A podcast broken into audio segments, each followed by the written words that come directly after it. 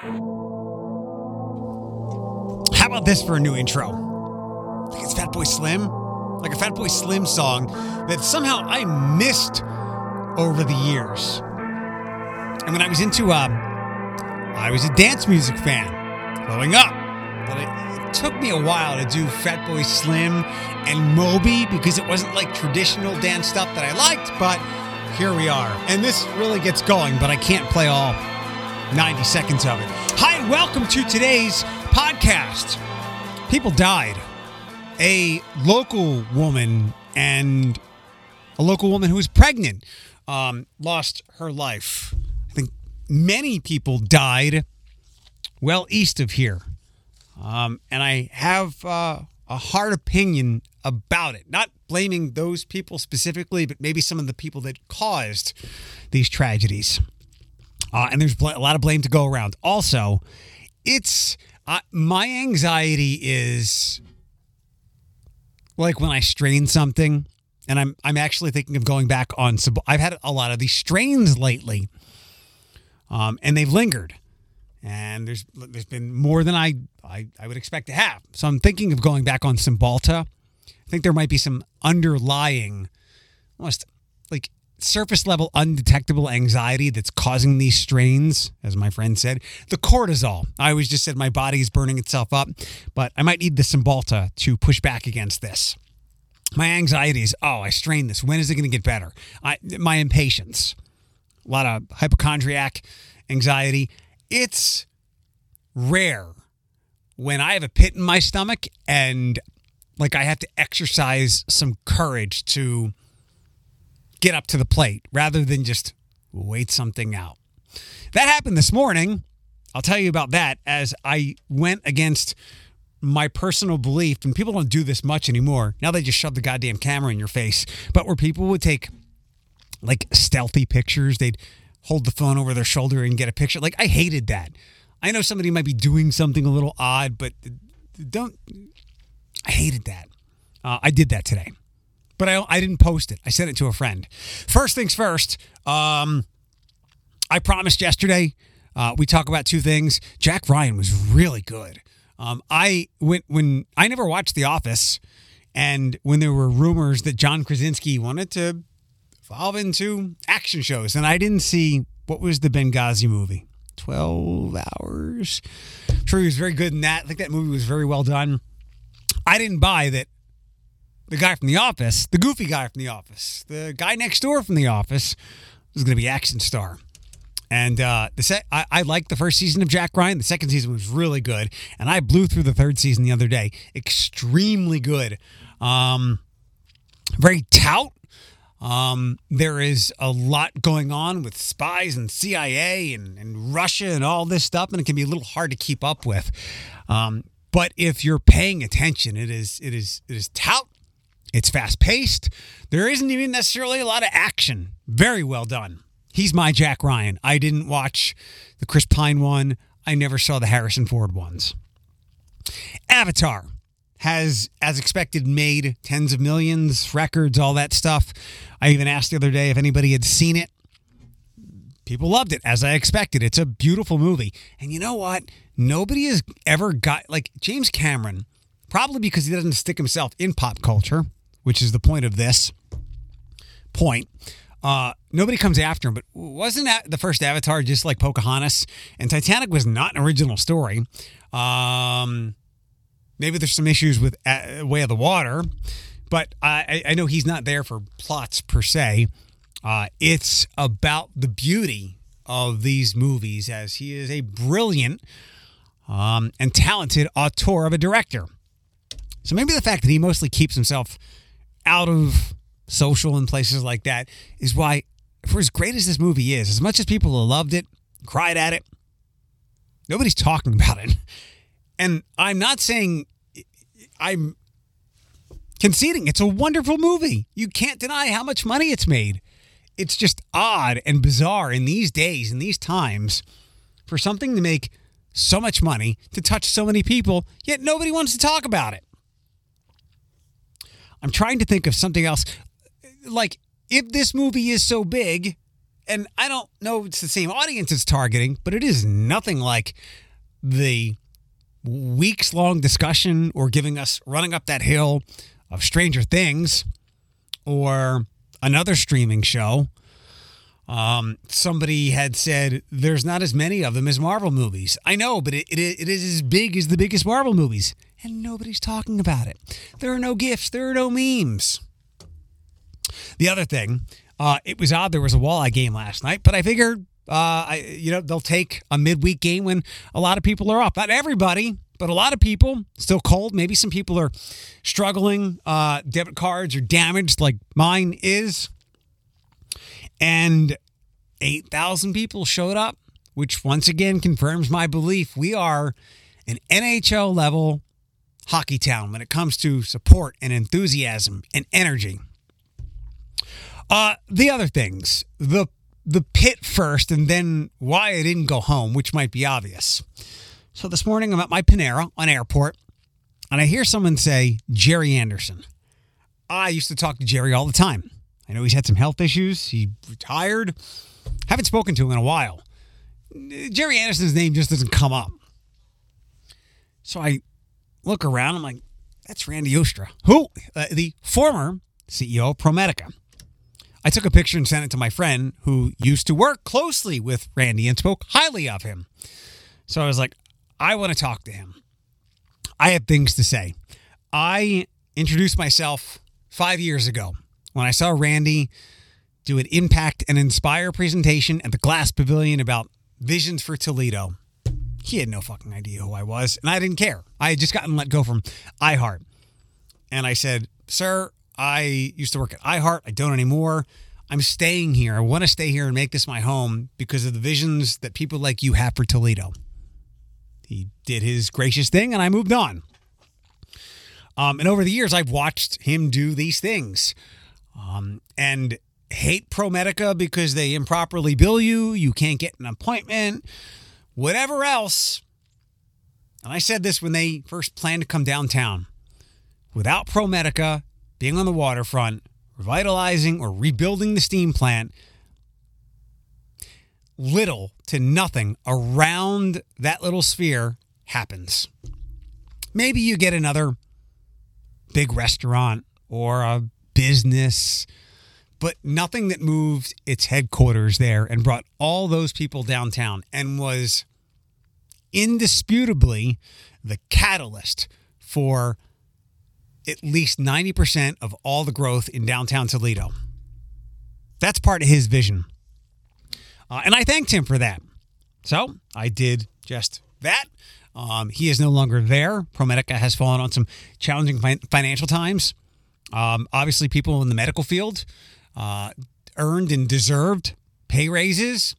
So that was a, a, big thing nobody was expecting because of COVID and also HCR Manor Care. Uh, what they acquired before COVID, older people, and that cost a lot of money as well. So ProMedica has fallen on hard financial times. I don't know how those concerts will be this year, but we're not even talking about that. Or like this morning, I had a discussion about um with my friend Lexi about Pride and how it will function this year in and around Promenade Park. We're not talking about that if Randy and his vision at ProMedica doesn't move everything downtown.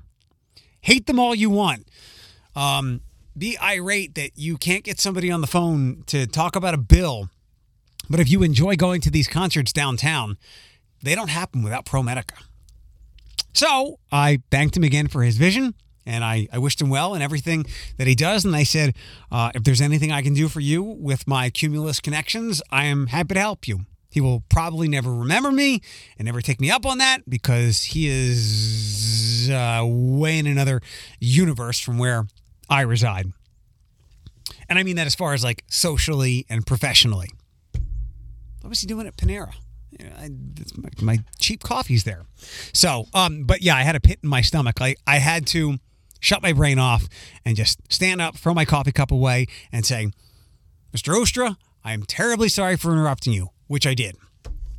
So sometimes just do it. And uh, another cognitive behavioral therapy tip that I had used, I learned 15, 16, 17 years ago to get over things like that. What's the worst that could happen? Uh, Mr. Oostra, I am terribly sorry for interrupting you, but I'm in a meeting right now. Thank you, but another time. Woo, okay. That didn't happen. Very rarely, the worst your brain can tell you will ever happen. The worst did happen last week. I did not go home, and my time off was quite stressful. The Friday before, uh, two weeks from this, two weeks ago from this Friday, called my dad and said there's a storm coming and it looks big. I did my normal Friday night thing. I wasn't going to be able to leave Sunday to get home and then get back. I could have done Sunday to Wednesday. Instead, I wanted to watch it um, and said, Dad, at, at best, I'll bookend it. It's going to be Thursday and Friday. I'll drive out Wednesday, come back Sunday, at the latest Monday. And if I miss work, so be it. It's a major catastrophic storm with Arctic temperatures across the country and something Buffalo, who saw a terrible storm not that long ago, saw another once in a century storm. Um, so Tuesday happened, and you know I hate the ride as it is, um, and I and I didn't want to mess with the weather at all, and I was just really stressed out about it. So I just told my dad, "Look, I know you. I don't want to hold you up from plans." And uh, the decider, the deciding point was, I can't take the risk of Wednesday if it starts early or Sunday or Monday, even if the roads are well tended to. Somebody, not me, has a misstep on still slightly treacherous roads, and I'm stuck on the turnpike for eight for ten hours with two dogs. I, I can't do that. And that's not even the worst that could happen. The worst did happen to those people Thursday, I think. So I, I bagged it. And then the second half of my time off was demoralizing and stressful because I couldn't get the dogs outside because it was so cold. So not a great time off. I did see, and you're aware of uh, the catastrophe on the turnpike, the local mom with the unborn child who died. Uh, I think 50 or so people died in Buffalo from that once in a lifetime storm. Uh, you've seen all the Southwest stuff. I'll start there with my criticism. Like, you got it. The airlines don't function real well. They're not real consumer friendly as is, right? And I know I would love to travel, but I know I don't have the patience to fly to Maldives or even to LA or Hawaii or Florida. Florida, I could do. But at the busiest travel time of the year, the holidays, and with the storm that's going to engulf the country, you're going to get mad because the airlines have let you down. I think that's a lot on you. Like, you might lose a couple grand to take the family. Is that worth being stuck in an airport and maybe losing your belongings? Next, that's the light part of it. Next, I saw a reporter, I think, tweet Friday or Saturday that the high winds, big truck travel ban um, was not enforced on the turnpike, and that was part of the problem for that major accident. How are you going to enforce that? I mean, the easy way is to, I guess, do it from drones or cameras and whatnot and find people after the fact. You're not going to have state troopers out there pulling people over in that in that terrible weather for sure. That'll make things worse. Um, remember during COVID and even now, like people just wanted to be able to handle their own business. And this is why we have to tell you to stay the fuck home. We let people handle their business, and granted, there is employment pressure here, pr- pressure here, which we'll I'll come back to in a second. Um, we let people handle their business, and some of those trucks got on the roads and caused a lot of danger. So what do we do? We we we're really rigid, like I would be, like draconian, or we trust people to act responsibly. And unfortunately, it winds up being a mix of both. And when it does, um, when when the bad, when the poor decisions are in play, bad things happen. So I read that Buffalo was not prepared for what what hit them with this storm. And apparently this is different. When Buffalo gets hit, it's like the smaller rural places, never actually the city proper.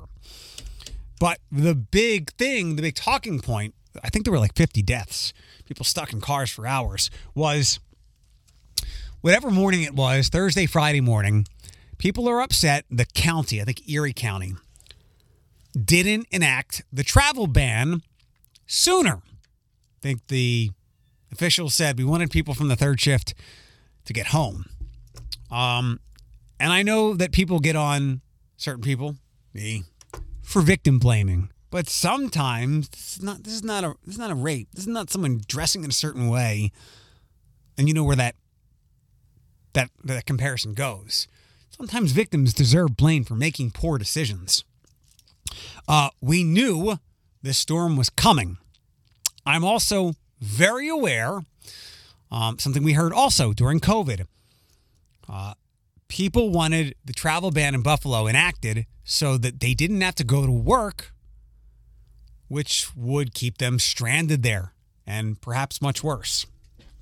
Well, if you hate your employer so much for making you come in in those conditions and you needing a state or city official to tell you to stay home, you can't go on the roads to keep you from going to work, maybe that's not a place you should be working. So you lose your pay. For a lot of people, if you don't go in, you don't get paid anyway. You lose your job. What would be so awful about losing a job working for a place that would make you come in during that type of weather? Um, we learned that, you know, during COVID as well. People had to go in to get paid. This was, in some ways, equally as life threatening, if not more so. But we had more perspective now because now the, the, people that were irate that may have been forced to go to work and were concerned about their jobs seem to have forgotten all the employee empowerment, the interest in unions, talking back to bosses, getting raises, and more so, still the litany of now hiring signs, which you should have thought of before maybe trekking out to go to this place with the employer that you hate. Um, I do have sympathy for the lives that were lost, um, some for the mistakes of others, not their own. I'm sure that doesn't get me a lot of goodwill from some people, though. Um, to tie this up, you always have to make the best decision for you.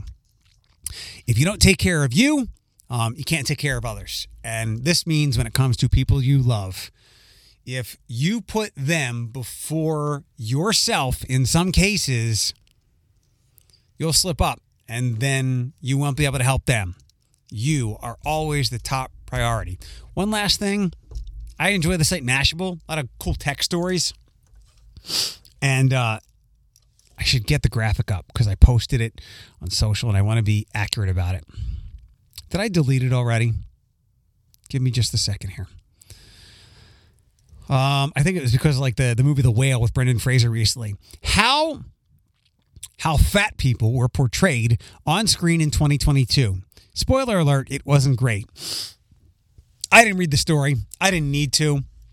Um, that seems hypocritical because I'm sure the story is very critical. Is very critical of how larger people were portrayed in very demeaning and derogatory and ways they've been treated for a very, very long time. Yet you're going to use the F word. And I say that because I have removed that from my vocabulary. Um, I don't know what word I use. Maybe sometimes it's overweight, maybe it's bigger, larger. And I'll never forget, it was at least six years ago, maybe seven, where I asked my friend Brittany Gibbons, who used to come in on the old morning show, who wrote a book, Fat Girl Walking, and is a completely different human now. I asked her, Do you think in time the word fat will be a slur? And her and I think a lot alike. We're wired very much the same. And she said, I don't, I don't think so. But that was a long time ago. And I'm not so sure that that F word isn't a slur. I'm sure some people take it that way. I don't know anybody who wants to be called that word. What would you prefer to be called? Maybe nothing at all. I mean, we all have adjectives to describe us, some far more derogatory and demeaning than others. What would be an appropriate adjective? I ask people who have thought of this, people who are bigger. And I can somewhat sympathize because I am always concerned about my weight, regardless of what you say about my weight. And when I was younger, I was, what's the word they used? The C word, not chubby. not portly. I forget what it was. Thanks for being here today. Not sure about the rest of the week. Uh, I'm on WRQN this week as well, and we're wrapping up, and not a lot of people are listening. So thank you for being here.